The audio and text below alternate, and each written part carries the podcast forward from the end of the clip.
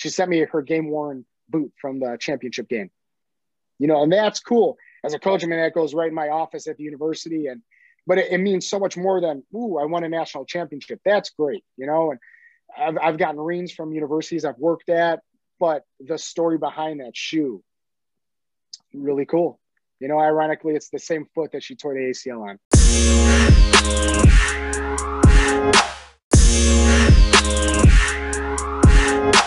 Welcome to TSP. I'm your host, Matt Thomas. I'm joined by Dr. Brad Leshinske, and he is the man who does everything under the sun, or at least that is something I continually ask myself the more we chat. After our first two hour phone call, I've come and watched him coach, and he was just everywhere and chatting with me and coaching and doing everything at the same time.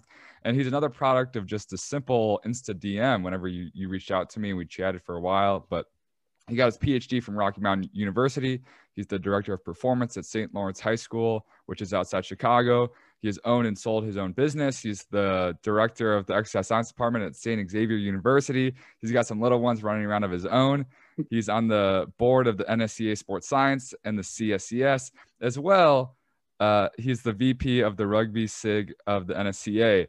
So the more we chat, the more I just ask myself, like, how do you? I have no idea how you do all this. So I'm super excited to have you on, and we will hop right into it. Hopefully, I did you justice. But how are you doing? And what is the first slash biggest story of your career that kind of set you on this path you're on? Man, first off, thanks for having me. You know, I listen to the podcast. You do a great job. I love the condense of of the podcast and getting right into it because I think you know a lot of podcasts get drawn out, right? So I appreciate it. I appreciate the work you do for TC, man. You do a great job. Your whole facility and team do an excellent job. So what has really got me on the path? Well, weird, right? I got fired. That is the biggest. Whoa. And I, I got fired twice, you know, and I think you know, as a young coach, I was 25 when I got fired the first time, right? I was working for a company named TP Sports Performance, working with a lot of the area high school kids. And we are in the midst of opening up the Bo Jackson Dome, which is very popular in the western suburbs out by Lockport. And um, we also had a facility in Evergreen Park. Walked into work one day, and you know, my the owner was like, "Hey, can you sit down?" I was like, "Yeah." He's like, "Do you want to buy the business for me? This location?" I was like, "How much?" He said, 75000 I said, "Can't afford it." He's like, "You're fired." He's like, all right. So put me in a position of, you know, as the lead instructor there, lead head coach, we didn't really have distinctions and, and um, titles at that point in our in our careers. But um, you know, I, I had to make a choice. What am I going to do? And forging relationships as a young young coach serves you well because I was able to then open up my own business with a clientele ready to go. The failure of that owner is he wasn't present. He was an owner. Great coach, phenomenal throws coach, one of the best javelin throwers in the history of the United States. Phenomenal guy. So I never have to hold grudges against it. It was a learning opportunity uh, something that really set my path forward in owning my own company, learning how important it is to forge those relationships because you never know when you got to lean on your network. Uh, the second time I got fired was after I moved back from Florida. I did a little bit of a stint in coaching in Florida and working for a good friend of mine that actually he launched his business within mine. And um, you know, he pulled me in the you know the office one day, and I was the lead coach. So I had 22 coaches under me, and um, he said I just didn't fit his core values and what they were looking for. And um, so he let me go. And uh, again, it put me at a crossroads. What do I do? Right?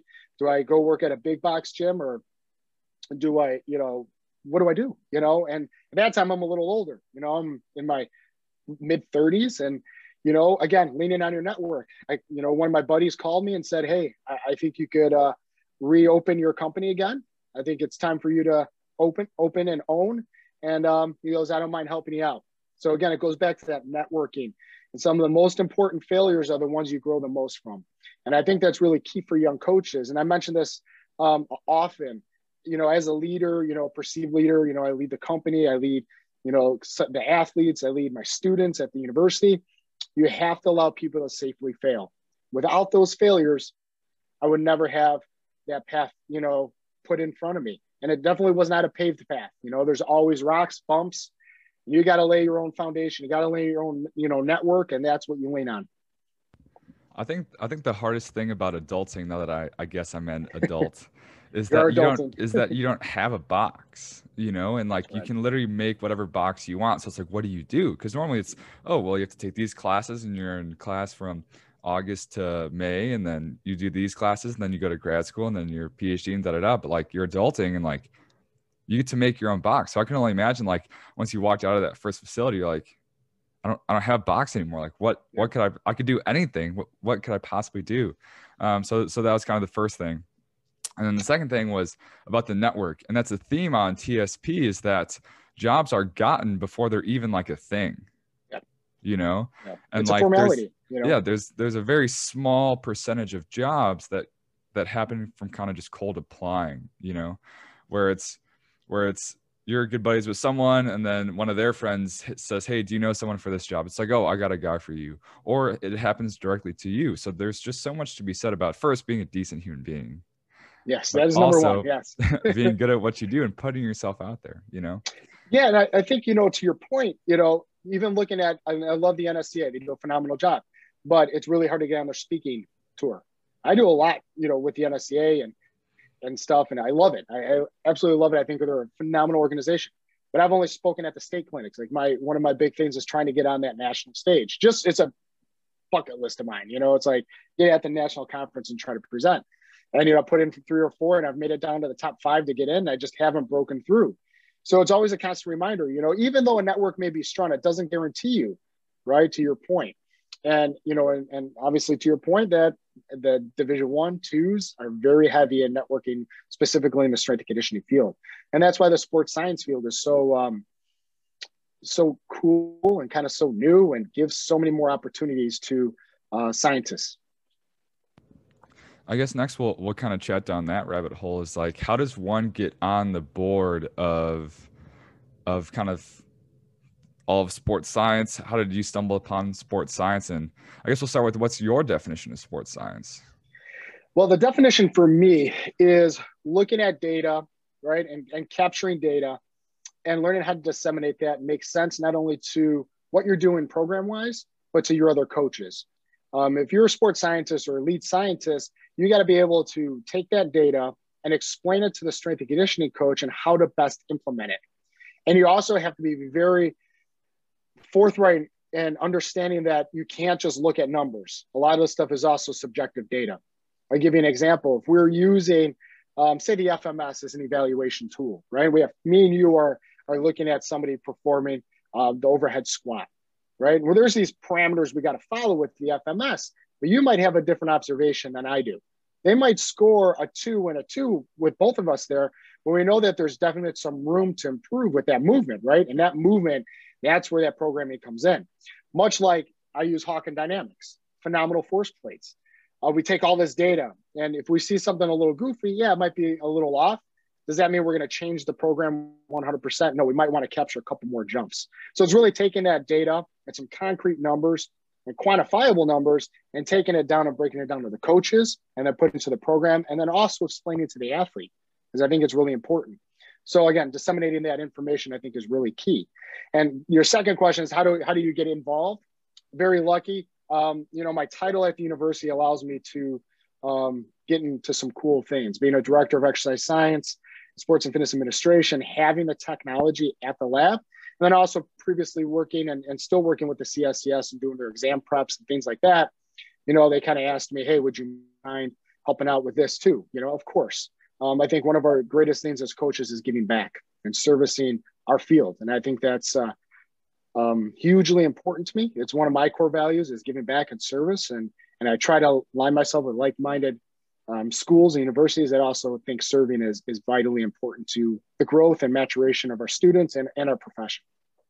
Fantastic. So so last kind of part about the intro of your story was uh, getting getting fired down in Florida and then having to yep. come back. So could we kind of just chat about kind of coming back to that business, kind of learning not only from the first time being fired, but also an experiment down in Florida, and uh, having known what not to do. You know, I think that there's so much value in, in you uh, speaking on the importance of failing safely, but learning how to fail, learning how to learn from failure, and and kind of speaking on like coaching with other coaches and interns and stuff like that it's like you have to empower them to go and do stuff and sometimes they'll mm-hmm. crush it and sometimes they won't but kind of with your story having going back for it the second time mm-hmm. kind of what were the main things that you were in your mind or the main lessons that you took took away from from the first two rounds? I think the biggest thing is delegation and learning how to delegate, learning how to say no. Um, oftentimes, coaches are big yes people. We want to appease everybody. We want to make the right decisions, the right calls, and and get mixed with everything. You know, uh, oftentimes people always ask me, "How do you do so much stuff?" You know, I have a great staff. I mean, you met my head coach, John, phenomenal coach, just a great coach, young guy, always learning, always you know putting himself out there. Great writer. It's learning how to delegate and trust, and it goes back to that safely failing.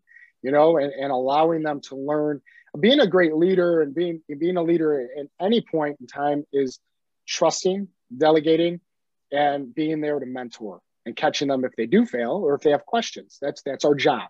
So going the second time around, it was much more going into this, laying the foundation at a, at a facility that I opened. Once that foundation was laid, have somebody come and work and build that foundation up in their own right and give them their own code. I tell all my coaches they should have their own websites, they should have their own IG accounts. It's not about my company. It's about you as a coach and about our athletes. I love that Johnny has his own articles and he publishes, and I'm the first one to share. And previous coaches of mine, first one to share their businesses. It's hugely important to me.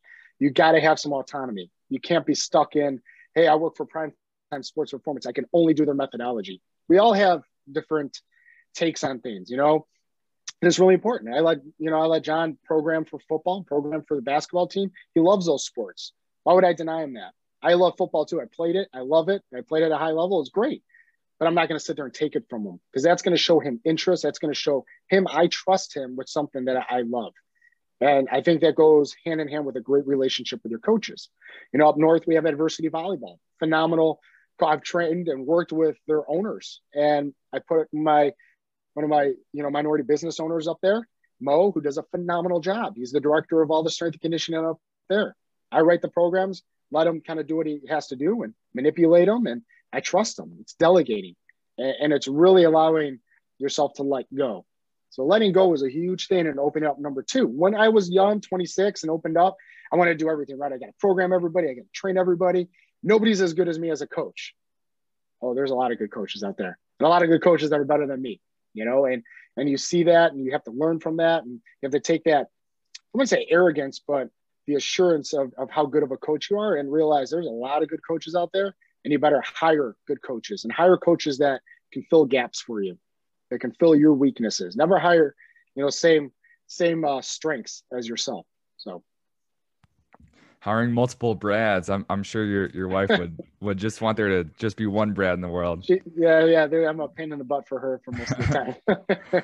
but then also it goes back to like, well, well, why do you hire multiple other coaches if you're just gonna like hold their hand through everything or not even let them do all that stuff? And it's like you you bring them on for a reason, you know. And mm-hmm. and like looking back, I guess like now that I'm I'm full time where I interned way back when, you know, five years ago it's just like they let me kind of do all that stuff, you know, but it's like they had given me, they had walked me through our our classes, you know, and then I had the programs, and then I had to go through sessions explaining my private um, my private programs and stuff like that. And it's just like, dang, like I did a lot on my own, right. you know, I'd earned that right. But it's just like imagine if if I had just done their programs and their programs and their programs, and then it just turns into like this echo chamber mm-hmm. of of you know Tommy or Steve at the top of TC Boost. And I was actually chatting uh, with Steve about this yesterday about how like it's interesting having been at TC Boost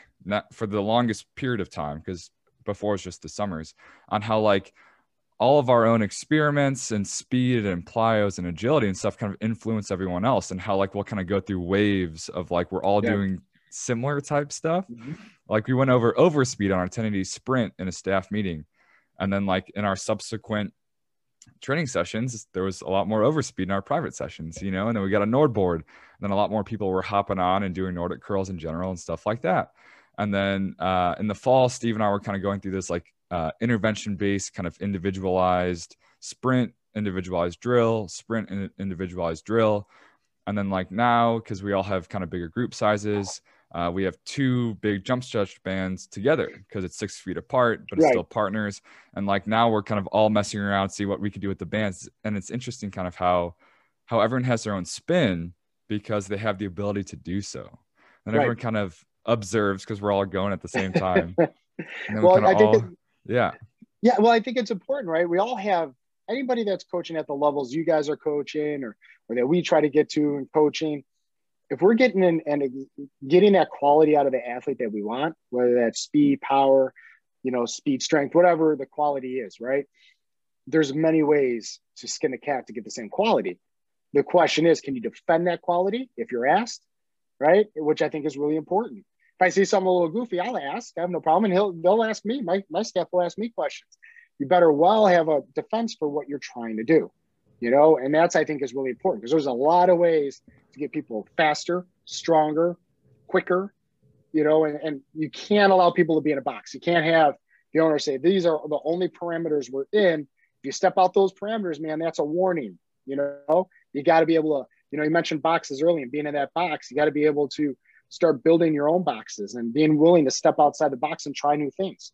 Because one session of trying new things isn't going to hurt the quality of that athlete, unless they get hurt, obviously. But you want to stay some parameters, but they're not. It's not going to ruin them. Much like having a cookie one day is not going to ruin your whole nutrition for the week, right? You're not going to all of a sudden put on ten pounds because of one cookie, right?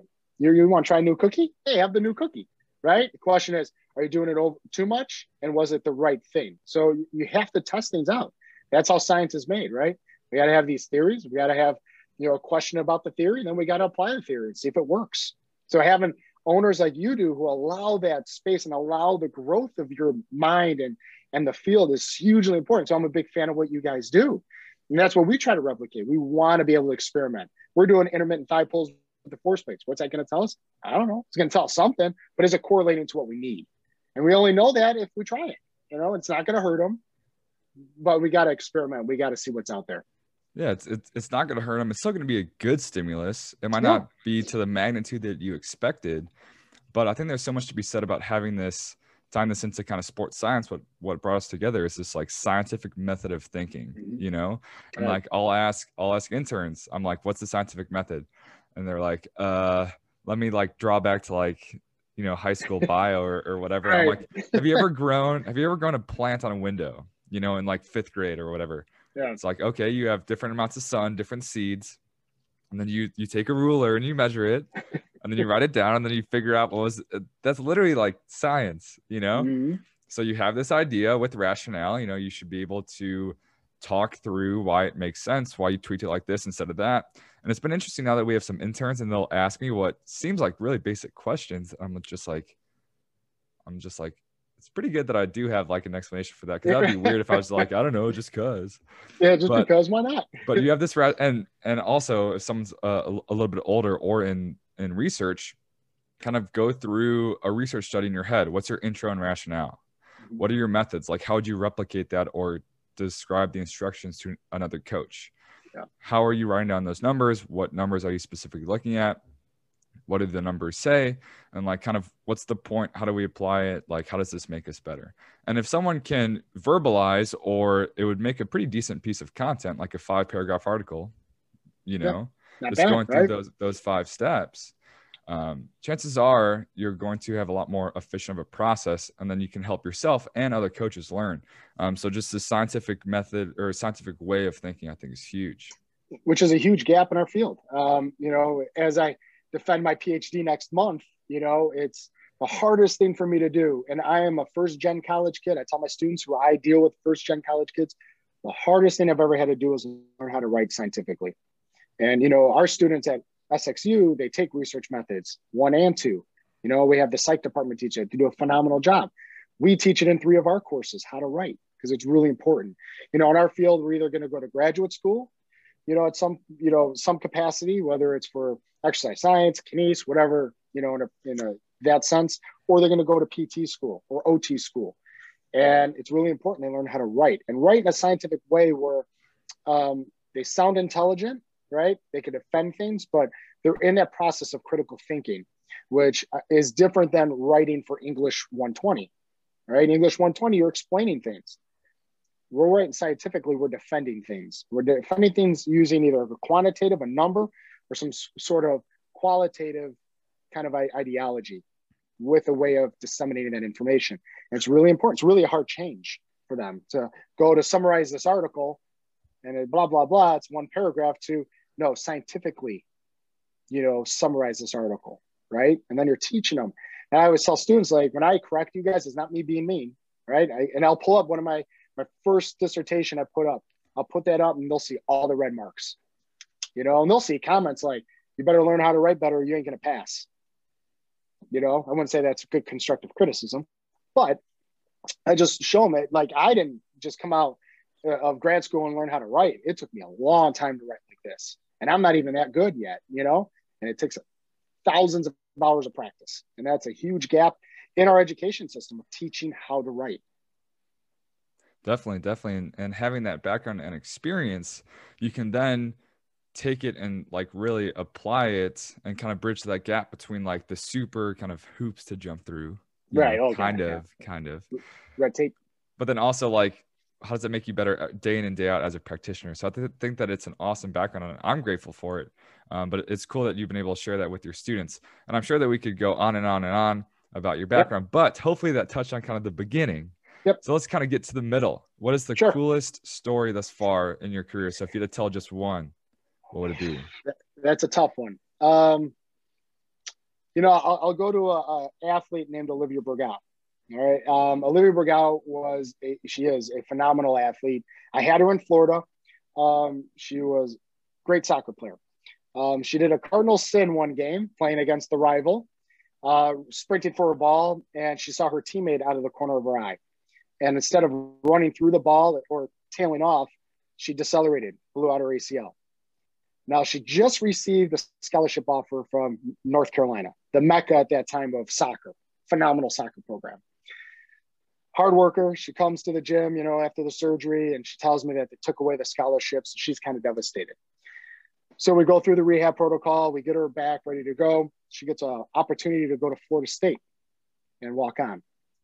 Three years later, she's the captain of Florida State's soccer team, playing North Carolina in the national championship game and gets the game winning assist. That to me not only shows like what our field is, right? And, and how it could come full circle with this immediate high of getting that scholarship offer, the immediate low of of blowing out the ACL and this traumatic thing and and and what do I do and how do I how do I kind of process this at 17, 18 years old? And as a strength coach, again, these relationships you forge and build allow us to have these deep conversations. And and God, I've seen numerous athletes cry and, and get very disappointed and um, not know how to pull themselves out. And it's our job to pull them out of that valley and try working them back up that mountain to peak performance. And watching her go through that and watching on TV and getting that phone call, hey, thanks, coach. I appreciate it. Awesome. And that was, God, how long ago? Um, maybe five, six years ago you know, and, and I get a phone call from her dad two weeks ago saying, Hey, I sent you something in the mail. Right. And I was like, all right, cool. You know, so she says, man, I still talk to Olivia to this day. We're really good friends. She's in PA school right now. She played some pro soccer. She sent me her game worn boot from the championship game, you know, and that's cool. As a coach, I mean, that goes right in my office at the university. And, but it, it means so much more than, ooh, I won a national championship. That's great. You know, and I've, I've gotten rings from universities I've worked at, but the story behind that shoe really cool. You know ironically it's the same foot that she tore the acl on. So you know you look at that stuff and, and our job is so much more than pushing numbers pushing weight and and seeing their, their work in the weight room. It's the, the talks it's the um, relationships it's the ability to foster something outside of what their parents can do and what their coaches do. I often tell my coaches we can't always be the hammer right because they get hammered by their parents for being successful, their coaches on the field. Sometimes we got to be that that person that puts an arm around them and, and, and cares for them and show some empathy and understanding. You know, whether it's having an athlete walk in the door, start crying and say, Hey, what's wrong? Let's go talk. And their dog died there earlier that week or whatever, to somebody having a devastating injury, to somebody losing a father, parent, whatever.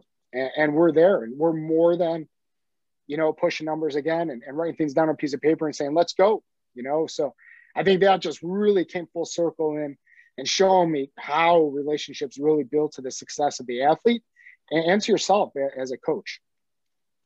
I remember you you telling that story in person when I came and visited yeah. a few weeks ago. I got the shirt. There it is. Yeah, got it on. It and I, and I had the the same reaction. Uh, so super super cool and, and crazy story. And there's two things that I mainly took away from that. And the first is like, whenever you guys talk on the phone, you're not going to talk about what percentage her back squat got back up to, or how much more range of motion, or just how sucky a workout was. It's like yeah. we did it, you know, the shoe and, and all this stuff. And like the last thing is the numbers, even though that's what we're like paid to do, you know?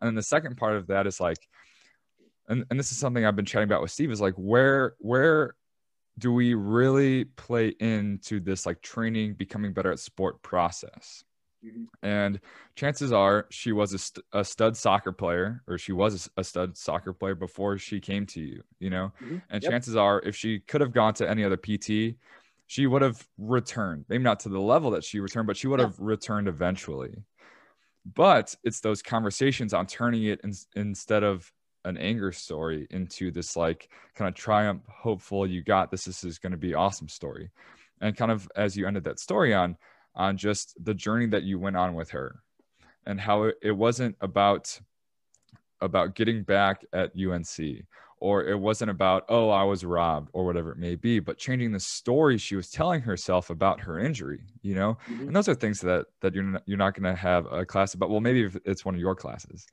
but we talk a lot about it. I actually use her story as um i wrote uh, for one of my uh, phd courses. Um, i did her whole needs analysis whole thing all 37 pages of it and it was a return to play protocol and i used that uh, in my class for measurement evaluation. I use it for strength and conditioning program design. I use that because it's a really good thing of all the stuff we did to prepare her for that. At some point, we have to look at and go, did we prepare her enough for that deceleration? What gap did I miss? Right? Like, holy cow, like that's not supposed to happen because she did all this stuff. And it's also, you know, allowing them to go through the grieving process. You know, hey, snap out of it. You'll be fine. You can't do that. Let them cry. Let them go through the anger, as, as you mentioned. Yeah, of course she was angry. She couldn't believe it. She couldn't believe it. It was a wet night at that soccer game when she tore her ACL. She knew better, but as an athlete, she's competitive. So you have to allow her being angry at herself, at the sport, you know, at having surgery, and then you go through the denial. I can't believe it happened, whatever. And you just gotta you gotta go through it, you know. And that's just how it is. And you got to be there and, and listen. Be a good listener. So believe it or not, I might not be the best athlete in the world. I might have walked on D two, and I, have never had a, a, a, Power Five ACC scholarship pulled from me. But I, I, really like how you finish it up. It's like sometimes you just got to let it suck, right? Mm-hmm. And you can't just be like, oh, you'll be fine, or like screw those guys. It's like no, like you worked hard, you earned it, now it's gone. You know, so like this is gonna hurt for for a few weeks, and I'm gonna let you do your thing. You know, yeah. but you know, whenever it's your opportunity, listening for the right moment and just having that connection to where they feel comfortable crying expressing their anger and then consequently the you build up that trust for when you say hey you know like that's in the past. Okay what are we going to do now? Then they're completely bought in you know as opposed to trying to rush it and being like oh you're just being dramatic or it was going to be gone anyways. You know there's two different ways that you can kind of handle that. So right. there's so many things that that like truly do go beyond and then going back to what i said about like where do you fit in in this training process mm-hmm. right? Yeah. So it's it's there's there's a lot of cool stuff kind of coming out of that story. It was just as cool mm-hmm. the, the second time around. Yeah it's, it's it always gives me goosebumps you know and she she calls me we talk like i said we talk often. she was in town uh about a year ago a year and a half ago and you know we met up you know downtown because she was there with her her significant other and, and it was cool you know it was you know we always stay in touch and and it's so I mean, a lot of my athletes i stay in touch you know i got that's I think it's important. But you know, to your point, you also got to know when to turn that story into a motivational part. And I think that's the tricky part. Being in the field a long time, you kind of know where to take that anger and and that denial and that being upset and learning how to say, okay, now we got to turn that and we got to start looking at where's my next goal. You know, how do we get you to that? You know, because I've had opposite stories of that. I had an athlete that tore ACL very similar to hers that lost her scholarship to University of Miami because the and then we found out that the doctor put her ACL in wrong and she was over with. She was done. She didn't want to play anymore. So there's that other side. You can't beg people to play a high level sport. You can't. You know, and I'll never forget that story. Sitting there watching her run and going to her mom, "Hey, you know, I think uh, I think we need to go to the, the doctor. Why? And she's just not running right. She's X months post op, and she's just not running like the other girls that are preparing. And so we went in, and, and you know they put it in wrong. Doctor made a mistake, and she's a senior. And you know what do you do? She decided, hey, you know I had a great run. I was part of the Orlando development program, and I'm done. So, and you got to let them do that. You can't beg, you know, because again, it's not about you as the coach. It's about them and their own journey and story. You just play. You're a small spoken at wheel of their life. Yeah, be an important one, but you got to let them. I remember sitting there in the in the foyer of our, our office and, and her crying, just saying, "I can't believe it's over. Like I'm done."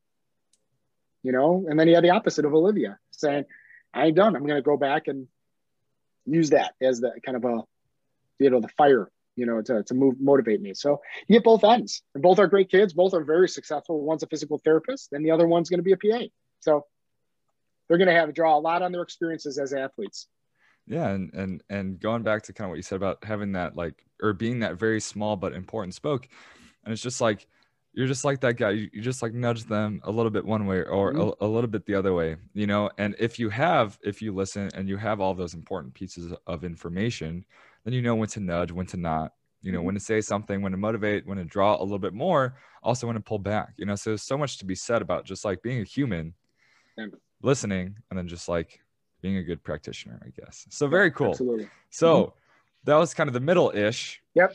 And then let's get kind of towards the end. So mm-hmm thus far, what is the story you're kind of most proud of? So the biggest kind of full circle payoff, kind of looking back in retrospect, you're like, you're like that was that was that was pretty sweet. Um i have two. I'll give you both of them quickly. I had an intern that turned coach that turned one of my head coaches named derek baker um, back in a long time ago. Great coach phenomenal strength and conditioning coach. He worked for me when i opened up my business the first time from iowa and came to me and you know, got to trust him, ran my stuff, um, ran my stuff when I went to Florida before I, I, I closed it all off. And then, um, you know, he opened up his own company and I 100% support him. Phenomenal strength coach. We talk often, and uh, little do you know the impact you have on somebody's life, which is, I think is really important. You know, we were just talking about shoes for things. You know, I was joking around with him saying, "Man, I've never had a pair of Jordans." You know, and um, you know, he goes, "Oh yeah, you know, that's crazy being from Chicago. How do you not have a pair of Jordans?" You know. So again, I get this, I get this thing of, "Hey, check your mail," and there's a book bag, a box, pair of Jordans you know, and he just said, Hey man, like this is not even comparison what you've done for me for my career as a mentor, as somebody that let me, you know, let my wings go and give them that outside box to experiment, to be a coach, to be a leader. Super successful, trains hundreds of NBA guys, NBA D League guys, great coach. Um, and that's where it comes full circle. That's where the impact you have on the kids, 100%. But when you forge good coaches, you forge good leaders, that impact rose to children and athletes tenfold. Because my mentorship to him that he found so important that who, would have known at 26 and 27, you know, that you're having an impact on somebody for his next 10, 12 years. How many kids has he trained with that perspective? I still see some of my old stuff in my programming that he uses to this day, which is awesome. You know, and it, it, your coaching tree is so, so important because we all have them. When your interns leave you, that's part of your coaching tree. They're representing you wherever they go. And that's how I've looked at it. And it's like, would I be proud of him if I walked in his facility and watched him coach? Would he be proud of me if he walked, you know, looked at me through the through the doors of St. Laurence or me teaching through the walls of St. Xavier? And I think that just comes full circle. You know, his thank you was that's cool. Another cool thing is is every time I, I write a letter recommendation for a student, and they get into the school of their choice or they get a job in, in their career, that is awesome. You know, the little impact you think you have as an instructor advisor, because I advise all of our students, again, pales in comparison to when I see an email that comes by. I just had a, a great student, Caitlin Cooper. I said, you know, how's things going? Just checking in with her. And, and she's like, I just want to say thank you. Uh, I got into the OT school that I wanted to get into. You know, I, I just can't believe how, how much you know this has helped me get into school so thank you. You know it's little things like that. The impact you have on a moment of time with one of your student athletes one of your interns can shape the way their whole career goes. And that's why you have to be really really conscious of leaving your personal stuff at the door coming with the right attitude every day at work.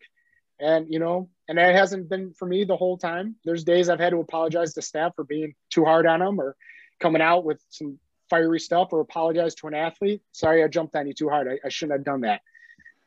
And that's learning, getting older.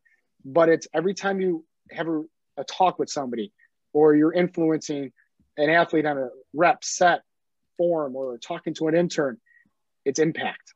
Impacts build up. Impacts build up over time. So it's just a, it was a great reminder, a full circle, and on so many things that encompasses where our field is right now, private sector versus public sector, and just the amount of impact you can have at any moment, at any time that you don't even know. Awesome, awesome. And first question, the first one that came up, what kind of Jays were they? Because I'm from Chicago and I used to be in the shoe game. So that uh, I will show you. Hold on one second. Uh, sure. I have them here? Yeah, I have them here. You could tell me. All right. There you go. Oh, you got 11s. Yes. Well, Dang. Those are yeah. clean. Icy. That's what we Yeah, call well- in the bottom super nice. Icy. yeah, they are. They are Yeah, those are never wear 'em. icy. Dang. They'll never go on my feet. One, I'm not good at basketball, but two, you know, they mean more to me than a gym shoe. You know, it's kind of the epitome of career. Yeah. You know, yeah. it's really cool. if uh if, if anyone else is kind of in the shoe game if i had one pair of shoe that i could put in a glass box it'd be bel air fives so you kind of have to know shoes but super cool super cool Yeah. and those yeah so so you, you should uh, you should text him and say hey these are still super icy and, and see what he says I told him right away. I was like, man, I ain't never putting them on. yeah uh next next next thing is kind of just those little gifts in general you know and, and steve always jokes that kind of over the summer when i was looking for jobs and i was one, one foot in one foot out at tc boost but i wanted to be this you know big sports science college pro guy and i'm and i'm coaching a lot of youth and middle school classes because you know I, i've been at school every other year so i'm just there Yeah. for the summer so i get a, a lot of the classes. And and uh little little 10 year old rory gave me this gift just like in the middle of the summer you know? And then it was it was this joke that like the grinch's heart softened you know? And it's just like it's just like rory's just in this class you know? And i'm doing a good job i think but like you do you truly do never know what impact you are having you know? And, and, and another example was a high schooler uh, who recently stopped coming to the class just because high school sports picked back up and the mom emailed me and said like you really get you know teenagers because Mhm. she's had some really like doozy coaches before. And then in my mind, I'm just like, well, as a staff, we always talk about the experience and the impact and like Yeah. connecting beyond just the sport, you know? But the, and like, it is cool to receive those affirmations that you are doing a good job. You know, like y- you weren't mentoring him for the Jordans, right? I wasn't No. doing it for, the, for that, that little gift or for that email, but it is super cool to just to sit back and reflect and like, maybe I, I am on the path that I think I am, or I am having that impact that I think I am. So it's super cool when you do receive those kind of affirmations. And then uh, on the rec letters, uh, kind of the last part that you talked about, uh, sometimes um, when you're a little bit too hard on them or stuff like that. And this is another question that Steve, the wizard, uh, always asks a lot is like, is like, who do they need me to be right now? Right. Yeah. Or how are they about to experience me when I walk through the door? But how do they need to experience me? And it's definitely a, a hard question to ask, you know, when even when I come home from coaching six hours straight and I'm like, well, how are my parents about to experience me? right. You know? And that's Yep. just a, a super simple reminder about like yes we're we're not perfect and life happens and life is hard et cetera et cetera. But if you can give yourself that little reminder and then that, that just raises that impact from like this big to this big you know? Yes. and then Yes, that week goes from that big to that big you know? And it's just like super impactful to be conscious of like who do they need me to be you know? Yeah. how can i empower them et cetera et cetera. So those were just some of the, the things that i got from your stories. Yeah, it's you know it's it's amazing working at a university that one is so diverse, um, two deals with first gen kids like I was, and I have no qualms being transparent about my rough first year in college and not knowing what to do and how I bounced back and waited ten years before I went for my master's, um, because I'm not a I'm not a typical academic, I'm not a career, you know, scholar as somebody say. I'm a real life guy that still coaches and still is, you know, a practitioner that I'm not flashy in my PowerPoints. I'm not captain lecturer, you know, but I'll sit down with them and tell them this is what I need from you. It's setting expectations. And that goes within strength and conditioning to your employees or your coworkers, whoever you're leading, and to your students. Setting expectations so if they don't meet them, they, they know where they stand. But having being transparent about your own story is really I ain't I ain't the best strength coach, right? I'm not the worst. I'm not the best. I'm not the best professor, not the worst, but I can tell you what, I'll always be empathetic. I'll always listen and I'll always try to do right by my students or athletes or coaches. That's all I can ask for. And there's no way I could try to rephrase that to do that justice that you just did. So we will get to the last question. Yep. Uh, so if there was one question that the listener can ask themselves either on a daily or weekly basis, just for, for self-reflection, check-in, mm-hmm. there's something simple that they can just write down, a simple reminder. So one question they can ask themselves to continue becoming better, what would that be? Did I give 100% today? Can you look in the mirror and, and not, we, we don't do it every day. So it's not like, man, I did great today. It's not, it's not one of those things that the self-reflection that, that is so popular right now, and, which it should be. It's a daily reflection of how did I do today? How did I do? Did you know was I at 100? percent Did I get to the athletes like I should? Did I teach 100? percent There's some days I walk out of St. Laurence walls. I go, man, that wasn't that great a coaching today. You know, it wasn't good. It wasn't good. I had X on my mind, or been something else is going on, or it's been, yeah, I think we got those kids today. I think we did. I think my staff did a great job. You know, did I teach well today? man, I don't know, that wasn't that great of a lecture, you know? So then it's rehashing and it's mar- making these little marks because it allows you to be, it allows you to put stuff down that you can improve on, which I don't think we do enough to ourselves. I don't think we set our own expectations. We like having people set expectations for us because we like to achieve something. You know, a lot of us are achievers or, or check mark guys or girls, right? We have to start doing that for ourselves. We have to have our own expectations, or else other people's expectations don't matter. Then we're being who they want us to be. You got to be who you want to be, and it's tough. I have, you know, very young staff, and I often ask my staff, "What do you want to do in five years? Where do you want to be?" You know, and I don't know. I don't know. You got to start having some expectations for yourself. Can't live in a world of stagnant. You can't be stagnant water. Stagnant water is never good to drink, right? You got to always be fresh. You always got to challenge yourself. Man, it can only come from internally you know and that's what i tell my students like your motivation your intrinsic drive i can't i can't do anything about that. I can externally motivate you. Good grades great bench press good squat. Those are all external motivators. They have to find it with them within themselves.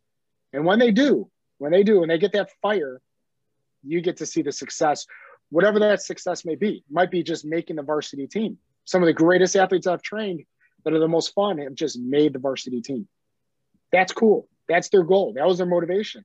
I played whatever one game of football in my high school career. They'll all have those athletes. We know they're not going to be D1 athletes. Um, so once you see that fire lit, generally speaking, those external motivators are, are met with you know high expectations and and, and they're completed. But you got to have those conversations of what internally drives you, and that's something you ask yourself every day. Did I give 100 percent? You know, if somebody was grading me right now, did I do right? Did I do good? And if not, how do you fix it? What didn't you do? I think that's really important. Mm-hmm. And that's and that's understanding that not every day is going to be 100%. But right. if you're honest enough with yourself to say no, I what I was not, but I'm aware enough to realize when when it was 95 or what I can do better next time. And then consequently adding on the second part of your answer about like did I give 100% to help me get to where I want to go? Right. And that's not to say that like in one day of giving 100%, you're going to earn that scholarship, right? right. But did I do everything I could today to help me get to where proverbial proverbially I want to go? Right. You know, and, and, it's super simple. And, and that's kind of the, the Hawthorne effect. I'll make it sciencey. Yeah. You know, just the fact that, that you're being evaluated or you know you will, it's mm-hmm. going to improve or you're being observed. You know, like just that we have a Nord board in our facility, hamstring strength has gone up, you know, because we know it's being measured. Right. You know, at the end of the day, you're going to ask yourself, there's a sticky note on your mirror. Did I give 100% today? You mm-hmm. know, chances right. are it's just going to elevate everything. Absolutely. And it, it's important. It's important for young coaches to realize that. And I didn't learn that till late in the game, you know, and, and it's just something I think is really important for these young students that I have that are they're about to embark on finishing education, whether graduating this year or these student athletes that haven't competed in a year and about to compete on Monday. And, you know, the, the built up anxiety, the built up, all this frustration they've had of sitting on the sidelines for a year, you know, is are they going to perform what they think they're going to perform on that Monday night when they tip off? That's crazy, right? Now I had to tell the head coach, man, like you need to, you got to understand these kids haven't competed in a year. You know, he's a brand new head coach, phenomenal head coach. And he's like, yeah, I didn't think about that. I'm like, these, they're going to be very anxious to get out there and prove, prove, prove. You got to learn as the coach when to take that down, when to raise it up. And again, understand your athletes' intrinsic motivators. You know, we give a survey to all of our athletes at St. Laurence at the beginning of the year about, you know, are they, you know, external guys? Are they internal? What drives them to be good athletes? It's really important. We take stock. That's how we get the foundation of the relationship. You know, making sure they're okay. Asking kids every morning we, we roll in here. At first thing I ask my kids, how you doing today? How's your week going? Feeling good today? Feeling good today? Absolutely. When they leave, have a great practice, have a great day at school. You know, it's starting the day off with a positive attitude, ending it with a positive attitude. And not mentioning the work that happened in between those hours. Because it's not about that. It's not about that. Setting them up for a tone of the day because we see them first. That tone has to be met all the way through the day. Ending that hour session or hour and a half, how long they're ever with us, with that same tone of have a great day, man. You know, be a good student athlete today. You know, stuff like that. So it's important.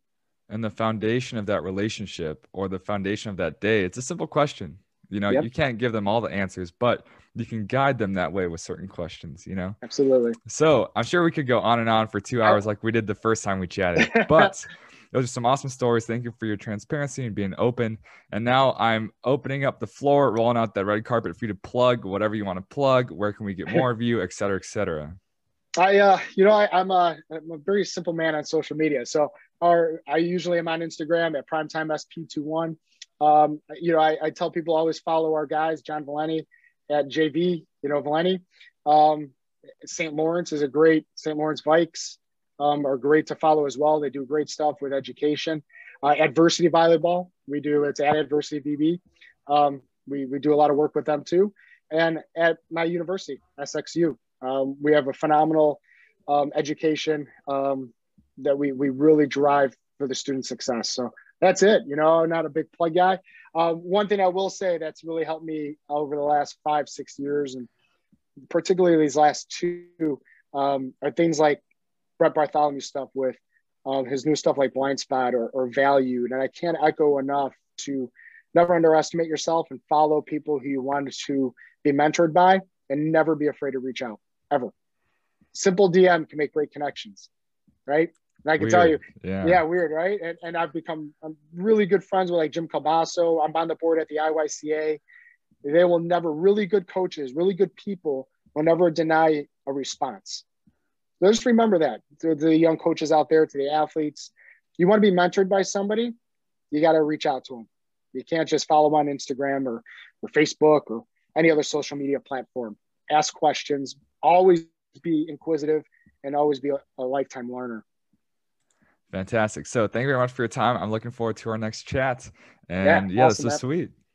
I look forward to being up at TC Boost pretty soon.